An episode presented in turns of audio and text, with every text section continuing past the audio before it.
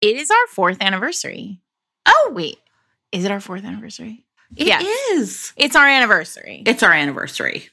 wait, what year was it? Is it three? I'm a little confused by three. math, I but think I it's think three. three. Yeah. Okay. Well, there you go, everyone. Like any good married couple, we have no idea how long we've been together. Perfect. But Perfect. yeah, it's our anniversary. Happy anniversary, friend. Oh, that's nice. It we really is launched true. season one on va- on Valentine's Halloween. Day on uh it was like on Halloween. some people's it? Valentine's Day on Halloween. Yeah, Oh, that's nice. See, It now I'm in a good mood. is, isn't it?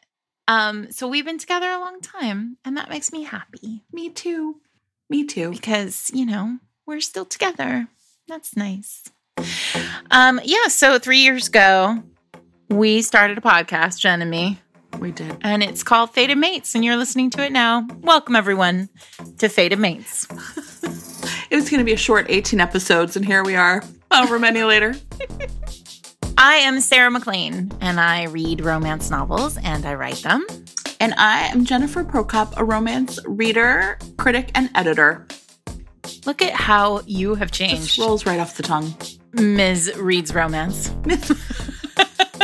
So, So I have something weird Okay. that I would like to share with the class, and then we'll get to it. sure. So a while back, I got an email from a man who worked at the Folio Society, um, which is like sound, which is as posh as it sounds. Um, it's an English publisher where they and they take classics that are uh, in the public domain and reprint them in these like very beautiful. I'm showing Jen. We'll put a picture on on the podcast as I'm talking about this. And these very beautiful like foiled, designed, cloth bound. Look, it comes in a box that has a picture. Oh, yeah. They're gorgeous. So he reached out to me and he was interested in obviously so they they're looking they don't have any romance in their collection and asked be in the public domain and so what are the books that you know should that they should be thinking about. And um, he was like I I'm particularly interested in Heyer because who isn't? When you're looking at like the grandmothers of whatever I mean I'm not but Heyer obviously problematic but there in our in our history and he sent me as a gift for talking him through basically a lot of the problematic pieces of Right. like why maybe Heyer but why you know things you should know about Heyer before you you know canonize her. He, he they in fact did. They are they are they have printed a beautiful they've made a beautiful bound copy of Venetia which is one of her books. But here's the weird thing. So he sent me a copy of it and it's stunning. But the introduction is by Stephen Fry the like That guy. English comedian. Okay, listen. He writes beautifully about poetry. I don't know if you know this. Oh, see, I did not know that because I am a Philistine. So I will just say I was very surprised to see that the introduction was by Stephen Fry, but now you see, you've corrected me. And it's a very, it's a fine, it's a really like it's an, an introduction that is really respectful of, you know, Heyer. Sure. Okay. So anyway, that's just a thing that happened to me today. I think it should have, should have been a romance person, but I mean, as somebody who has written an introduction to a reprint of Heyer, sure. I feel like, you know, there could have been any number of people who could have done it. KJ Charles, any number Yep. of people. Stephen Fry, though, I will say, has written a book called The Ode Less Traveled Unlocking the Poet Within, and it is a truly delightful book about the joys of poetry if you are oh, interested that's in so that kind of thing. Wow. Look at that. Stephen Fry, jack of all trades. There you go. Anyway, so that's that. But that's not why we're here today. No. We're None here- of this is why we're here today. You know what? It's listen, when I say it has been a week for us each know, individually, some people say they like the banter. Sometimes we get emails that we there's too much banter. And sometimes people say they like the banter. So this is for you all. listen, everybody right now who is a non-bantery person, just fast forward to the next chapter on Overcast. Boop. and then you Ah, can just see. I Good the job. banter is chaptered, everyone. You can just skip it all. I'm It's gonna just start calling in it fact, banter. it's probably just called banter in this one. now I'm gonna start calling it banter. But you know what I'm gonna make it? I'm gonna make it like Ted Lasso banter. B-A-N-T-R.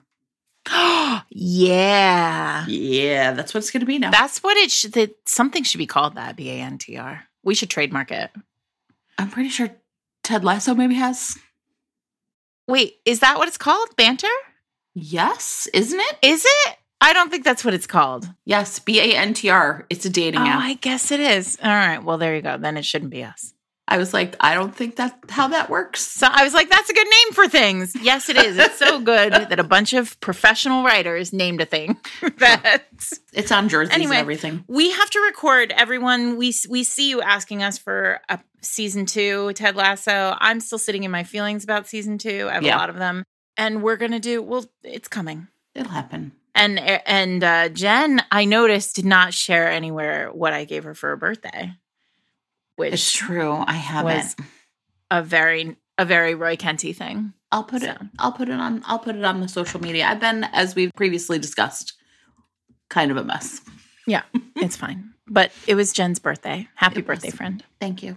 Okay, we are here though to talk about a book we like Hana Khan carries on. by Uzma Jalaluddin.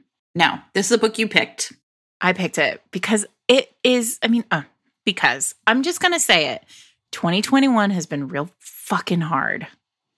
And I, you have not had as much trouble reading as I have had, I have not. That's true. But I have been having a lot of trouble getting through books and like finding books that really like speak to me and make me feel good and like give me joy and make me feel, period. And I picked this up because Berkeley sent it to me. Thank you, Berkeley. And I found it totally delightful. Yeah. Like from beginning to end, I was sucked in. I got a little teary, which we all know is not a thing that happens to me at all. There's a great relationship between uh between Hana, the main character, and her dad that I really love. And there are just so many interesting side characters. And I just really loved it. And I loved, and it is, you know, it's this beautiful, emotional, interesting romance that has like a touch of the epistolary, which we all know I love. And now that you say that, I'm like, oh, of course. I mean, it really scratches. It's set largely in restaurants. Like, there's a lot about this book that it scratches my itch. And then on top of it, at the end, I just felt really warm and happy. Yeah. So I also think this is a really great example of like the romance itself is very soft, right? And a lot of people like really want that. But that to me didn't mean that the book wasn't without really interesting, complex, layered conflicts, right? I mean, the romance was soft, but also, Yeah. Jen, like, there was a real, like, Yeah. there's a twist at the end, and you're like, oh, cold Yeah. storage. so so so I mean I think like that's the part that's really interesting to me is like sometimes I think and maybe I mean people when I say people do this I mean maybe me. Like people are like I just want a soft romance and to me I'm like ah they can be a little boring or they can be you know like there's nothing there for me to like kind of hook into. And this to me is a really great example of a book that I think kind of manages to do this brilliantly really. And also does so much work it as a as a modern contemporary. You know, we've talked so many times about how obviously we say all the time that romance reflects the world that we're in and that the stories that are being told in romance reflect the world that we're in and that the challenge with older contemporaries is often that they no longer feel relevant in any Right. way. They just sort of sit there. And so you what you either end up with is something that is timeless and a contemporary because it just never digs deep into what's happening in the world around around them. Like i'm thinking about um you know old nora roberts or old sandra brown contemporaries It just sort of they they exist and they are timeless because we can sort of see the threads of mm-hmm. timelessness in them. You know, we, you know, there's like an every man, every woman kind of experience, every person experience in them. But now what we're really seeing is in contemporaries, romance holding a mirror to society in a really overt way. yes And I think that um, this book really does that beautifully because it deals with, we should talk about the book. yes So the main character of this book, Hana, Hana Khan, is the daughter, the youngest daughter of an immigrant family who has um, an immigrant Muslim family that has immigrated from India to Toronto, or as we like to call it in our home, clean Chicago. so Hana's parents moved um, before she was born. She and her sister were born in Toronto, and her parents own a, a halal restaurant in an area of of Toronto that is known as the Golden Crescent, I think. The Golden Crescent. And um, it is the most diverse part of Toronto. But they own this um, a halal restaurant and it's called Three Sisters Biryani Poutine. um, which is sort of uh, just from the moment, like from yeah. the jump, it just it's really charming because they're only two sisters, but her mom like the idea of, thought three sounded better, so it's right. three sisters. And biryani poutine was Hana's favorite dish when she was a child, which you know obviously is this like crazy fusion yes. concept, and it's sort of articulated from the jump as not very good. Well, like no one likes it but her. No one right? ever buys it or orders it from the menu. Right. And like so many restaurants, because restaurants are like this, you all know I love a food romance. Um, restaurants are really hard to make work, and but for uh, families who come from other places, for immigrant families, often restaurants are the that's the job that right. they fall into. And so this is a family restaurant. Her sister works there. Her brother-in-law works there. Her mm-hmm. sister's pregnant. Her parents both both work there. Although her father um, has had an accident and is unable to. He's he's unable to work now and the restaurant's in trouble.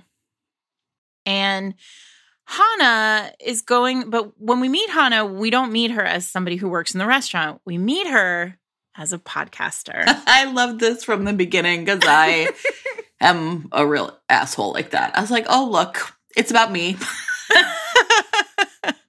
I did love spoiler, but I did love at the end when like her yeah. mentor was like, "This needs a co-host," and I was like, "It does need a co-host. It does need a co-host."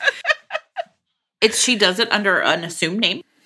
Anna's Anna, right? Anna's brown girl rambles, and she is just really it's it's almost more like like a diary. Like she's really just like exploring her feelings and what she thinks, and you know, kind of what she wants to talk about, and um she ends up having a uh, like striking up a friendship with one of her listeners, uh, a man named Stanley. And so, um, who's talk about, and there's this moment in the very, from the very beginning, Stanley was her first. Yes. Listen, it's per, it's presented as Stanley was her first listener, or at least he was the first listener who reached out to her and said, I'm listening. I'm here. And so it feels a little faded.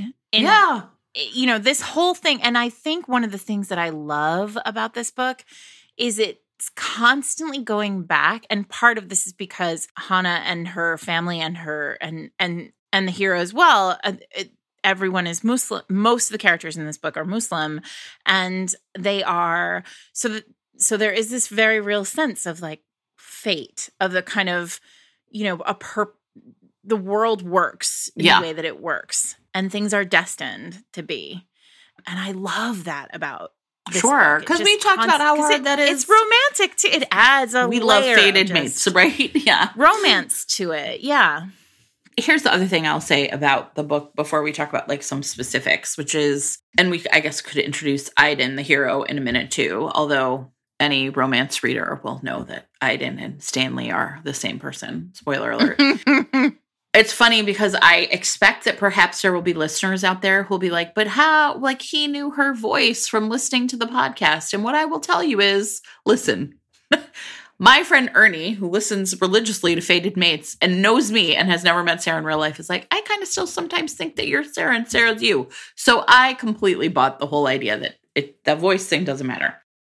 This to me is like a really good example of a rom com like it truly is the funny. Voice. The voice oh, is so good. Writing, the yeah. actual. So one of the things I, I mean, we've talked about this, and now by now it's our anniversary. In three years, we've talked about mm-hmm. this a lot. Surely we talked about voice.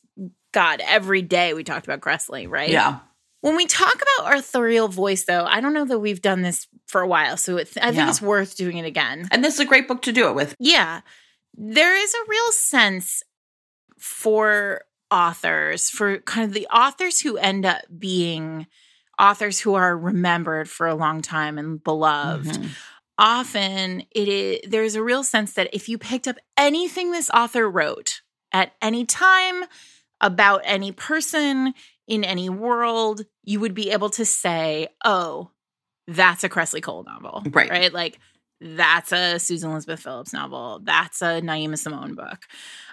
And I think that there is um here the, and and it's it can't be learned. It's when you're a writer, this is just how you write. It's the way you put words together. It's the cadence of the language. Mhm. Um, you know, often I think when you if you go back to any of the books that we've deep dived on, I think you would probably find that we love authors who have strong voices because Right. readers love authors who have strong voices. Yeah. This book is funny. Yeah. And the reason why it's funny is because clearly Uzma is funny. Yeah. I mean, there I want to hang out with her. Right. I wanted like I'm like booking a flight to Toronto right now. Uzma, please take me out to Right. wherever you want to go. Um, but I just think that it's really a great rom com. You know, I want to like maybe talk, we can talk a little bit more about voice. I think for me, one of the really like distinguishing features between a great romance novel and a good one is dialogue. And I'm not Mm. sure that we have talked about this too much, but sometimes I read people's prose. The dialogue essentially can be a little wooden. It doesn't read the way that people actually really talk to each other. Or there's like, if you're, I don't know, like text messages that are like very formal, or, right? Like there's a way in which um, the register and cadence and the affect with which people talk to each other, like the warmth in your word choice or not, how snappy your comebacks are, right? I think it's that to me is really what defines a great romance novel. And because romance novels are so much about relationships, romance novels have a lot of dialogue in them. Yes. Maybe I made that up, but I believe it to be true. And so one of the things I would say is like this is a really good example. Like her dialogue, it just feels like I can I feel like I'm sitting in a booth in the restaurant listening to Oh. people actually talk to each other. A thousand percent. And right? the way the dialogue shifts between characters, right? Like Hana Mhm. doesn't speak the same way to her grandmother as she speaks to her sister or to her, Her friend father or, to, or whatever. Right. You know, Yeah. Aydin. And so I think so uh, yes, I think this is a magnificent. I also think what I've been thinking a lot obviously this year it's hard not to be thinking about rom-coms. How do they how do they work? How are they how are they put together? When do they work? What does it take? And I think aside from the obvious which is it is really hard to be funny Mm-hmm. in writing. And I think often people who are writing rom-coms are trying yeah. maybe a touch too hard to be funny. Funny. And right. so it doesn't quite land like the way that the best rom coms do.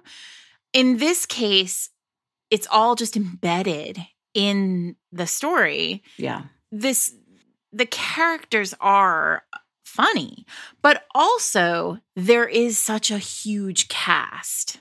And I think that is a piece of the rom com. That's interesting. I think that's a good point. Now I'm sort of talking on my ass because I'm this is I'm having the idea Mhm. as I'm Sure. saying it. So Welcome to Fated Mates. That's fine. you tell me if I'm wrong.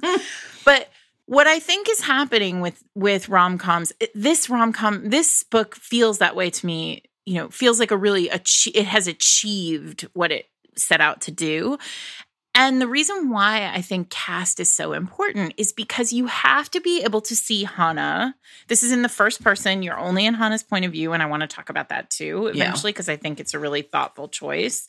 You have to be able to see Hana in all in all of her places in Mhm. order to with, with all of her people in Yeah. order to get a full sense of the comedy of Hana's kind of you know, unique life. Yeah. Right. She's a podcaster. She's a, works in the restaurant. She has this Job you at the radio station, the right yeah, uh, she's yeah. intern at the radio station. She's, you know, falling for this guy online who is also this guy in real life. Like, so the, in order to understand her and get a full picture of her, and therefore in order to see the comedy in her everyday life, right? So it's not slapstick. It's not, yeah. you know, nothing happens in this book where you're like, oh, that I that moment was funny. The book is funny because we love Hana and we love her personality. And in order for us to see it Yeah. and love it, we have to see it in every we have to see it refracted through like every lens. Does that make sense? No, it totally does. I think the other thing for me is um one of the things I I find myself I find myself thinking about a lot is rom-com as a phrase to me originated with movies. Yeah. And a lot of those movies the humor comes from a very different place. It comes from physical comedy. Yeah. And it also comes from humiliation. And often in those movies, it is a woman being humiliated. And I think sometimes people write that into their romance rom coms. And I think it's a mistake because we don't want to see our main characters humiliated. Now, that's not to say that Hana does not make some questionable choices, right? So for like so basically the conflict of the book is Aydin Aydin wants to um, essentially open up a halal restaurant down the block, and it's going to definitely drive her already. Her family's already teetering on the brink of disaster, kind of restaurant right out of business. Like, there's no way that's not going to happen. Well, and Aydin comes, I mean, this is clearly inspired by Oh yeah, the Tom Hanks Bookshop on the Corner, the um Sure, which is the book. What's the Oh my god. You've got mail. right. Um it has a very you've got maily vibe to it. Um and he has a father. Aydin has a father. Has uh, his his mother um is dead or I mean for our purposes at the beginning of the book she's dead. His father is a real estate developer Yeah, Who and a real has- jerk. like who is, has earned the title real estate developer in Yeah. 2021 Right. right, Um, way of putting it, yeah. so, so when he comes in there is a real sense that like they are the evil Yeah, overlords right like they are coming in they are here to ruin this like mom and pop world and you know and Hana is she does something that isn't great but i Yeah. feel like i would do it too. Like she's stuck right? She doesn't want to work in this restaurant forever. She has a goal of being on the radio. And everybody in her family is basically like Hana you're going to be on the radio. Like that's that's what you want. That's your dream. You're going to do it. You're going to achieve it. But she's deeply committed to her family and she sees the threat. She sees a threat and she tries to neutralize it and so she does it in the only way she knows how in 2021 sure, You- which is to get on facebook sure. You sink somebody with rumors. and so she starts, you know, talking about how she's not sure the meat is halal and maybe they're mistreating their workers. And, you know, didn't she hear that there were, mi- she saw mouse in the restaurant or whatever. She creates a fake, fa- a fake Facebook account to like tank this dude's restaurant. Before it even really opens yeah. And i think the thing about this moment right? So like here i guess i want to like deconstruct this moment because it is clear that she is doing wrong and she knows it's not really right either but she can't quite figure out what else she's supposed to do. And it feels kind of you know keyboard warrior style like i'm doing something wrong but how wrong is it really? How much impact will it really have? And but yet like this is never going to be a thing where Hana is humiliated or like, you know, pilloried in front of the town. Is that the word? Mm-hmm. And and that's the thing I think the difference between sort of the movie rom-com and the book rom-com is that I it's a you are really painting yourself into a corner as an author if the way you're going to get laughs is by making us laugh at the characters. And that I think is something as opposed to like laughing with them. And I think mm. that this is something that in this book, it it I never felt anything but like honestly deep sympathy for everyone. And that I think is but it, as you said, right? It's still a deeply like funny book because it's based in like a kind of reality where the like we have warm tender feelings towards this Right. family and we want to see them succeed and we want to see their happiness Absolutely. And pacing too for authors out there, like this is a real masterclass in pacing yeah because you are by the time Hana does this thing, right? Starts Right. to sabotage this other restaurant. You are so invested in her and her family and these truly decent people being decent to each other and supporting each other and loving each other and like you just want to be adopted into the Khan family. And so when she does this, you think to yourself, well, yeah, it's Scorpio season.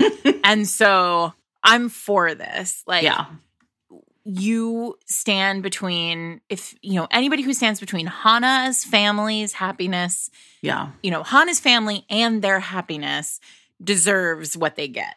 yeah Um, and so it's interesting because, but also because the way that it's written, what what Uzma does is she um she uses Stanley, the the online persona, hmm as the voice that is kind of encouraging Hana to do these things. right. Which is brilliant. So Aydin is sabotaging himself in many ways, right? Right. Because on the one hand, he's telling Hana, um, he's telling Anna, Right. pers- you know, the podcaster, to fight for what she believes in and do whatever Right. it takes, Do whatever it and, you know, yeah. whatever. And then at the same time, he and so she's doing it, but she's harming him Yeah. in real life. right yeah So it's worth saying, is it really harming him? Because, you know, the restaurant is never fully under threat. It is Right. always the Khans restaurant that is really. well and i think that's the part about it's so deftly done because this is tricky. here's why it's far superior to to you've got mail Yeah. It ends right, first of all. no kidding right but also it's it's clear that like her mother you know her father has been is really sick and can't help in the restaurant. Her mom is tired and doesn't want to do it anymore. Her sister has and and Hana both have dreams of their own. So closing the restaurant is actually a, a an act of letting go rather than a like a something that was, you know, like in You've Got Mail, she loves her fucking bookstore and does not want to close. And the, you know, and the fact that he shuts her down is is never really okay. Like sometimes, occasionally, I will think about that movie and be like, "What the fuck?" Like honestly, No, right? It's the worst ending of any yeah, movie ever. right?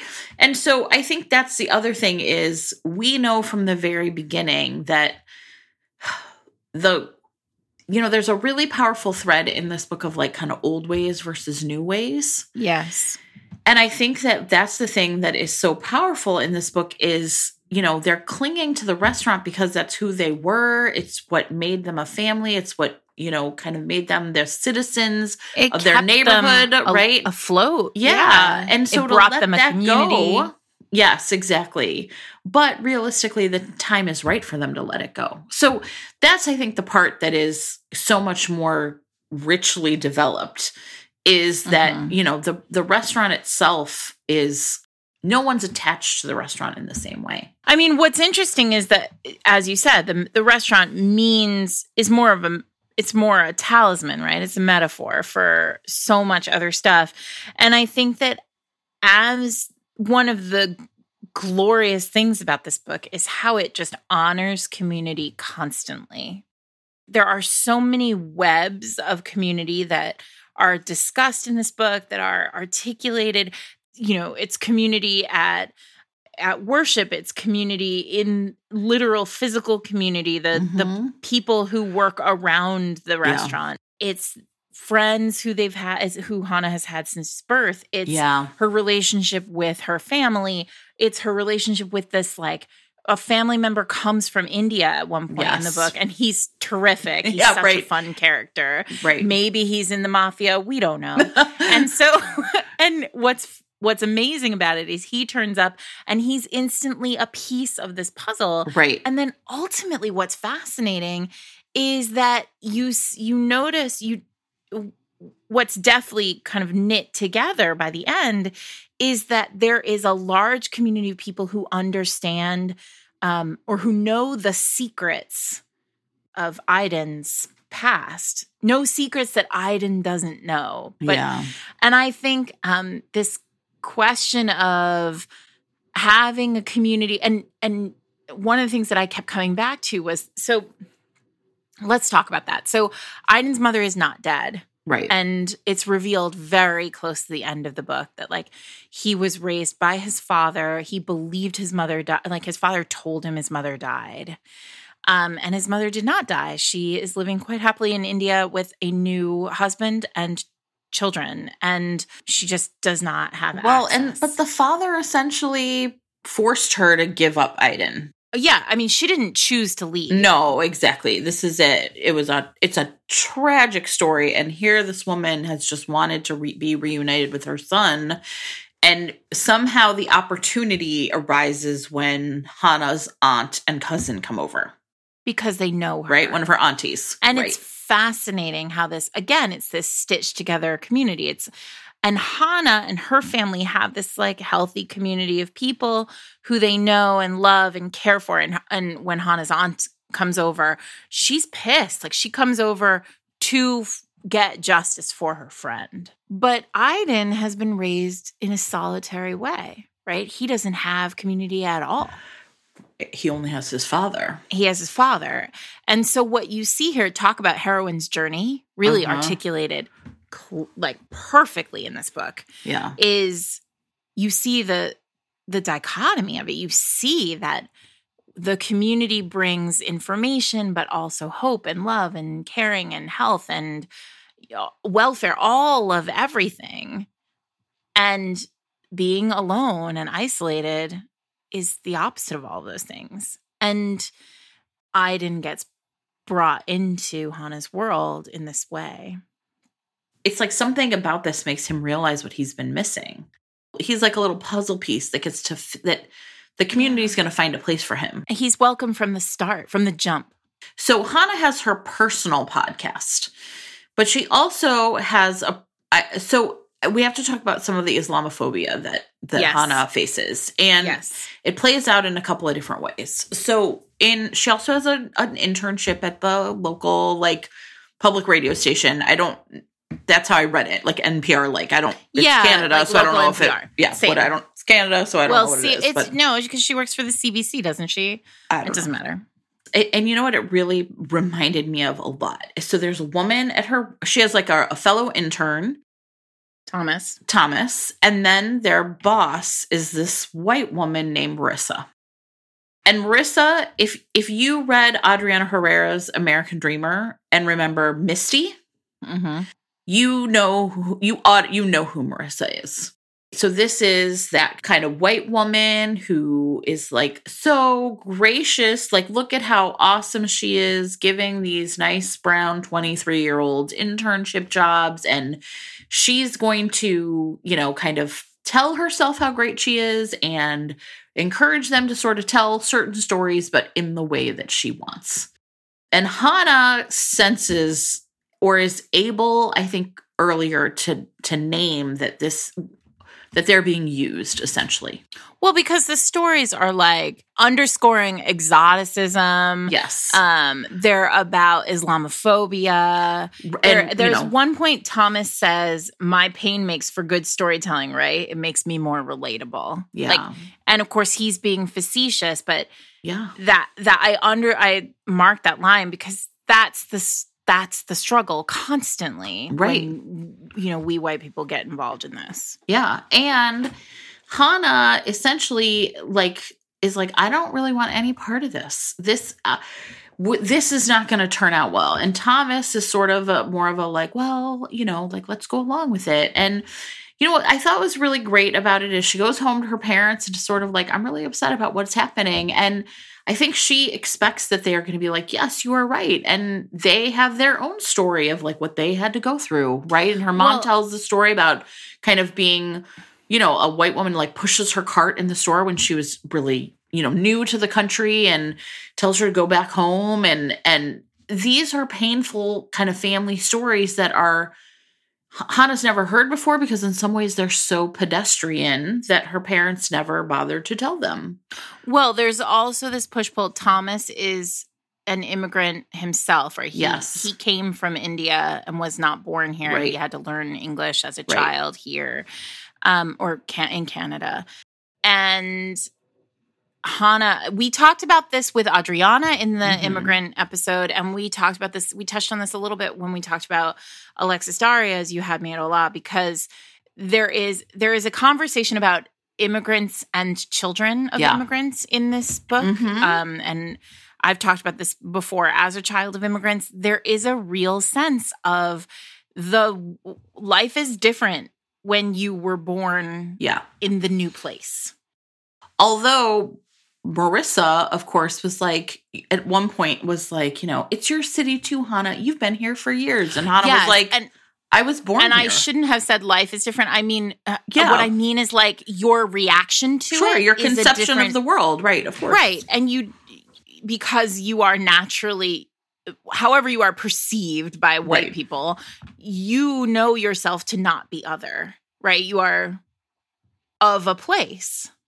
So to be so powerfully othered, right, in that moment is something that Hana is sort of, I guess I would say, like, I, it's clear it's not that she's like never dealt with this before, but she's pretty young. I think she's 23 or 24. She's an intern. This is like her first job outside the family restaurant. And so Mhm. she's navigating this stuff kind of officially, maybe, right, for the first time. So there's that level of Islamophobia that is happening to her.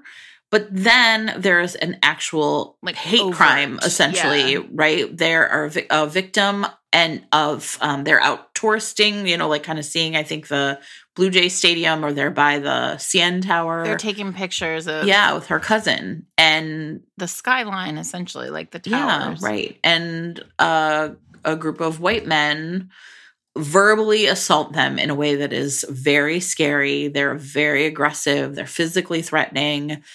And um, Hana is, you know, no one does anything to help them. And they get away. No one is physically injured, but it is a deeply unsettling and very scary moment. And um, her cousin had a YouTube, like put it up on YouTube. And Mhm. this then causes Hana's family to really fall, you know, like he th- he thinks I'm just Well- doing something to help people understand what it's like. And Hana Right. and her sister are like, no, you now have just put the spotlight on us and our family. I mean, again, it so many, so many layers of identity are are playing out in this book because he is not Canadian, right? He hasn't, and he's just vis- he's a visitor. So there's and he's young. He's younger than her. Yeah, but also there's a kind of m- misunderstanding of what could of of additional dangers in this, and it's it's so complex and nuanced, and and I mean, and it ends up being about kind of all the layers of who Right. we are. Well, and for me, what was really powerful was the way that these two things intersect is that we see what Hana goes through, and we also, as people in the world, understand like the radicalization of white men is terrifying and happening at this unbelievably fast rate. But what want what Marissa at NPR Canada, whatever it's called, wants her to do is she wants a story on like Muslim radicalization. And so Hana is like, but why are we talking about Muslim radicalization when we should be talking about Yeah, ra- radicalization of white men? And that was the way in which, like, sort of, you know, we really she very she very clearly draws the line between uh, like the I'm a good white lady narrative, unable to see that what happened to Hana is part of a much larger pattern that Hana is aware of, anybody paying attention is aware of, but this woman's like, no, we're going to talk about Muslim radicalization. And it's a really like a, and this is, I think, when Hana like gets up and walks out. She's like, I'm not going to do it. But this is what I'm saying. Like, this is powerful. It was like really amazing. It was like right in the middle of this rom com. It was serious business. Well, this is my point about you're looking at a book that's doing so much work. Like, this is what in the grand scheme of things, when we talk about romance novels and like what they can do, this book is such a great example of what they can do. Right. Because at the same time, while all of this important stuff is happening and these important conversations are being had in the text, the there's this really glorious love story that's that's just kind of quietly chugging along and all you want is for these two people to just sort of find their way to each other. And they are seeing each other in all of this. You know, Aydin is there. Hana gets knocked down mm-hmm. during this um, altercation with the white guys at the, these white men yeah. at, um, you know, whatever tower. You know, they're all there together. There's a kind of, uh, but there's, there's, and there's just a sort of sense of these two being for each other right supportive of each other and even as in real life they're they're battling yeah. it out well and one of the things i also really like is because uh, we talked about the beginning this book is so much about community we get the like love stories or the marriage stories of lots of other people in the book mm-hmm. so hana has kind of her lifelong two best friends, Yusuf and Lily, um, have been kind of off again, on again since the minute they met when they were like eight or nine. And, you know, they were always sort of like the three musketeers, but it was Hana always knew that Yusuf and Lily were kind of perfect for each other, but you know, their families don't approve. And so, like, what are they going to do about that? And then, you know, Hana hears the story of her own parents. Um, you know, we get the story, the the terrible story of Aydin's parents, but the greatest story oh. in this book right? It's so good. Is her is her auntie comes over, right? And you know, there's this, you know, she has to give up her room and she's never met this woman before and you know, and and this is a woman who she's heard these stories about her her entire life as Billy Apal. But then she sort of learns her formal name. It takes her a while to even put together, wait, like, oh, wait, I know this person. I've heard these stories. And she interviews yeah. her for her like kind of real radio project, which is she wants people to be able to tell their own stories. Well, it's called Family Secrets. You, oh, you yes. know I love a family secret. Yeah.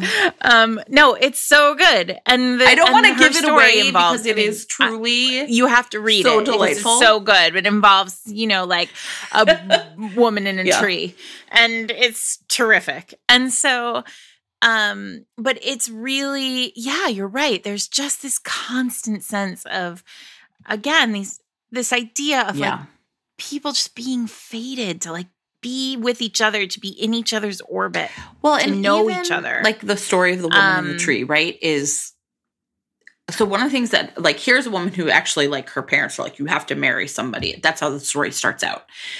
And it's like her trying to get out of it. I'm not going to say much more than that, but like the story when she tells it mm-hmm. she talks about like how it ends up however many years later right? With her real true love. And i found myself thinking like isn't this how all stories of fate begin and end right? Like if x y or z things wouldn't have happened then right? And so you know like your parents intervening and yeah, saying like you have to get married and here's who it's going to be you know just show up and get married the that behavior and what she does at that moment is what allows her to find her real true love. Yeah. Yeah. That's what I love about everything's connected. Everything's connected. It's magnificent. I think that's the other thing about this book that I really loved is there is this sense from the start. I mean, yes, I talked about fate and and how it's written into the text in so many different ways. But there is this sense from the start that you are on this journey and that the payoff like all these threads. At, at first, at first, you kind of sense, all right, well, all these people are going to Mhm. obviously, we're living in this world, and the world. Initially, Yeah. you're you're thinking like the world building in this is great because I feel like I could walk away with any one of these Yeah. characters and like follow them into their house and read Yes. a totally different book about any one of these characters because they're all so Mhm. fully magnificently formed.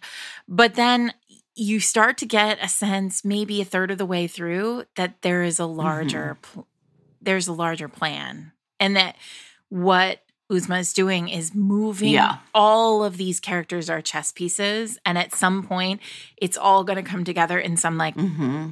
some way, some kind of way. And you're just along for the ride. And by the end, when it Right. all stitches together and it's clear that, you know, his past, his secrets, and her past, and her Mhm. family and their community, and everything Yeah. is just per- puzzle pieces. Everybody fits together. And of course, they were all Yeah. fated. Ah, it's so good. I want to talk about cold, why he should be in cold storage. okay. because you're led for the first, you know, two thirds of the book to think that Yes. Hana is the one who is who Right. is Has done wrong. kind of out of line for Right. trying to sabotage this restaurant.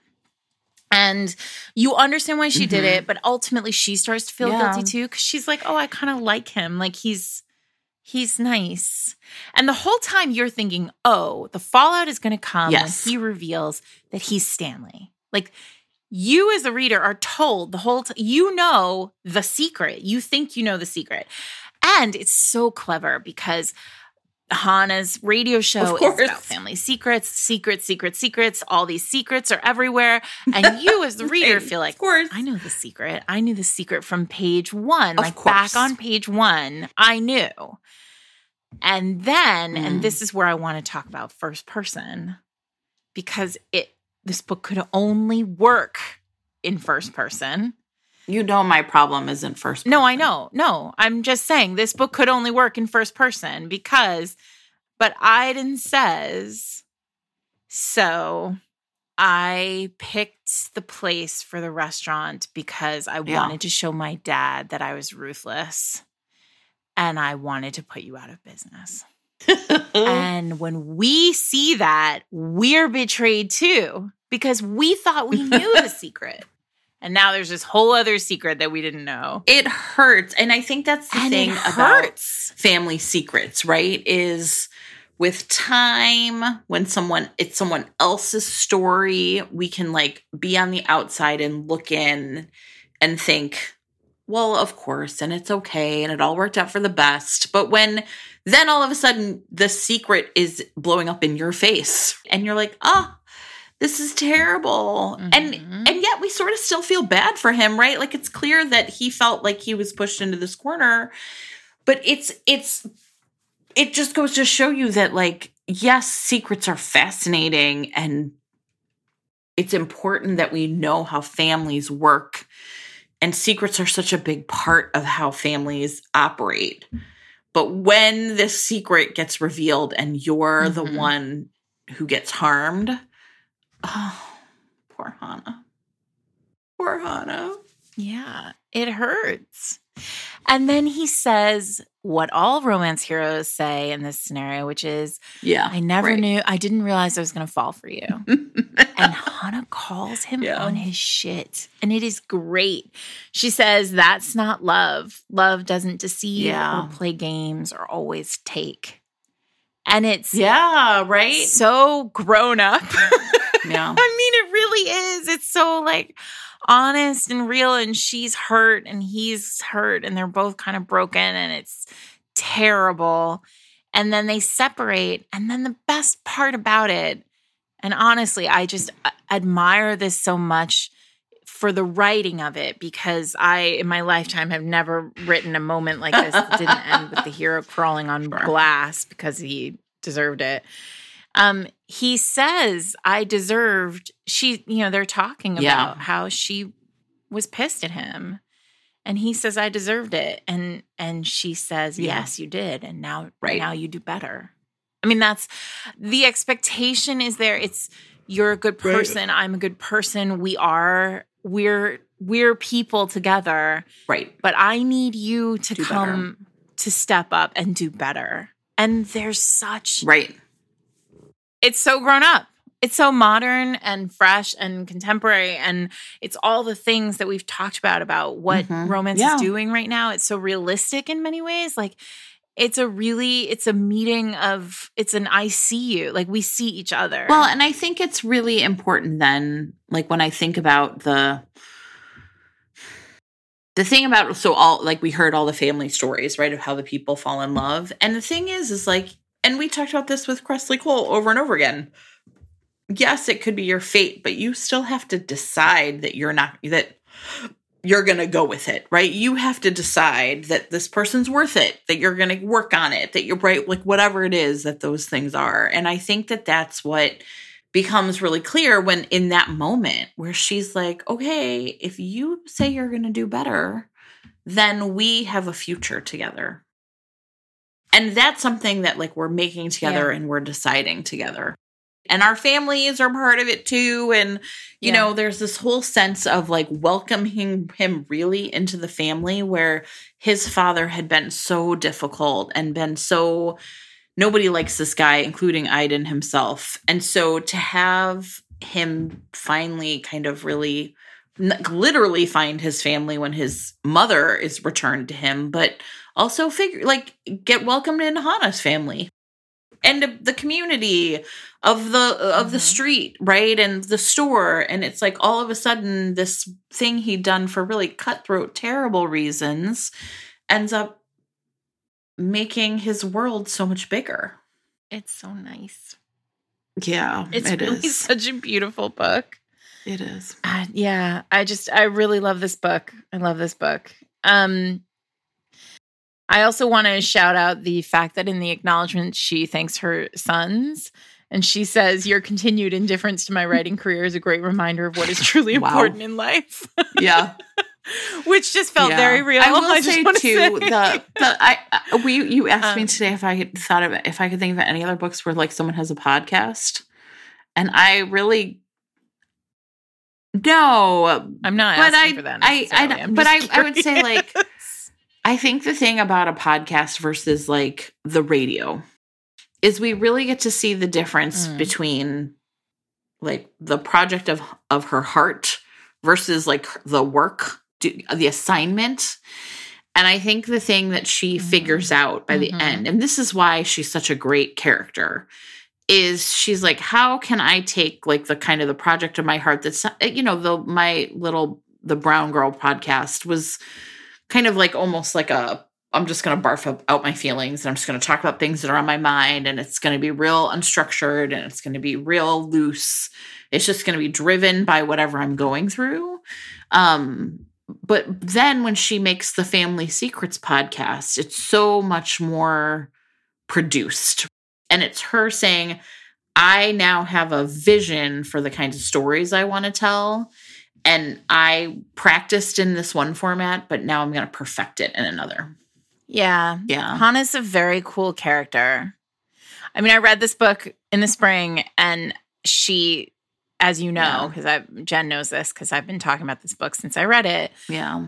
It she just she's with me. You know, I think about her all the time, and that Yeah, is the true measure of, you know, a character who Yeah. who really deserves to be on the page. I loved it. I mean, loved we loved it. it. I would also say, like, this to me is Hana is 24, I think.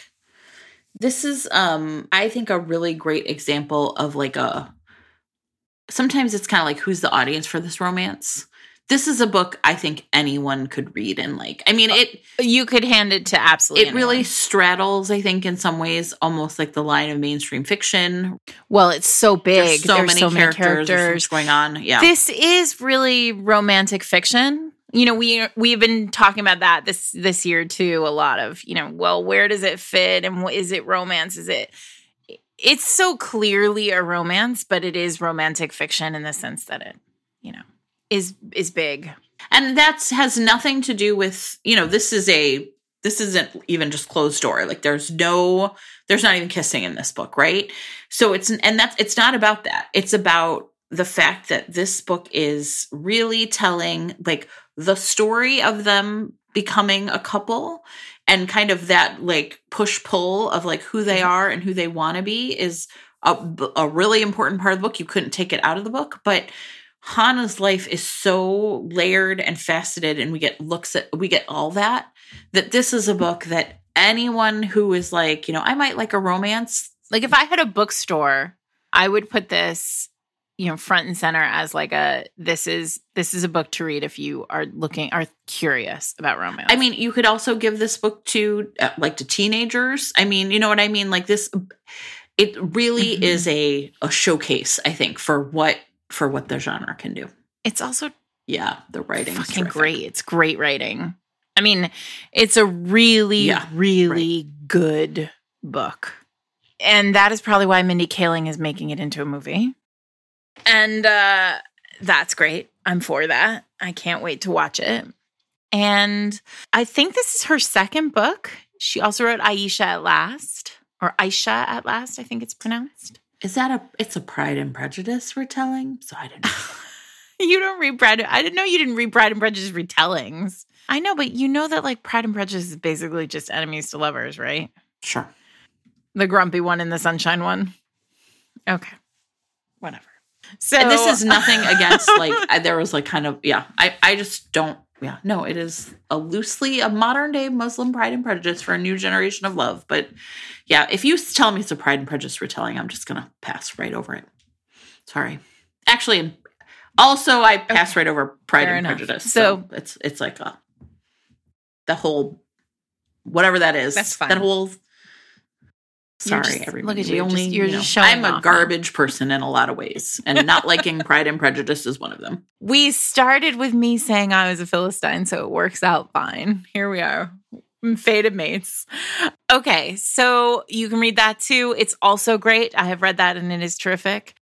Next week, Oh, next week. Tell everybody what's happening next, next, week, week. we're going to do our best of the year episode, and we went around and around and around about this. But I think the long and the short of it is, it's really like books that got us through.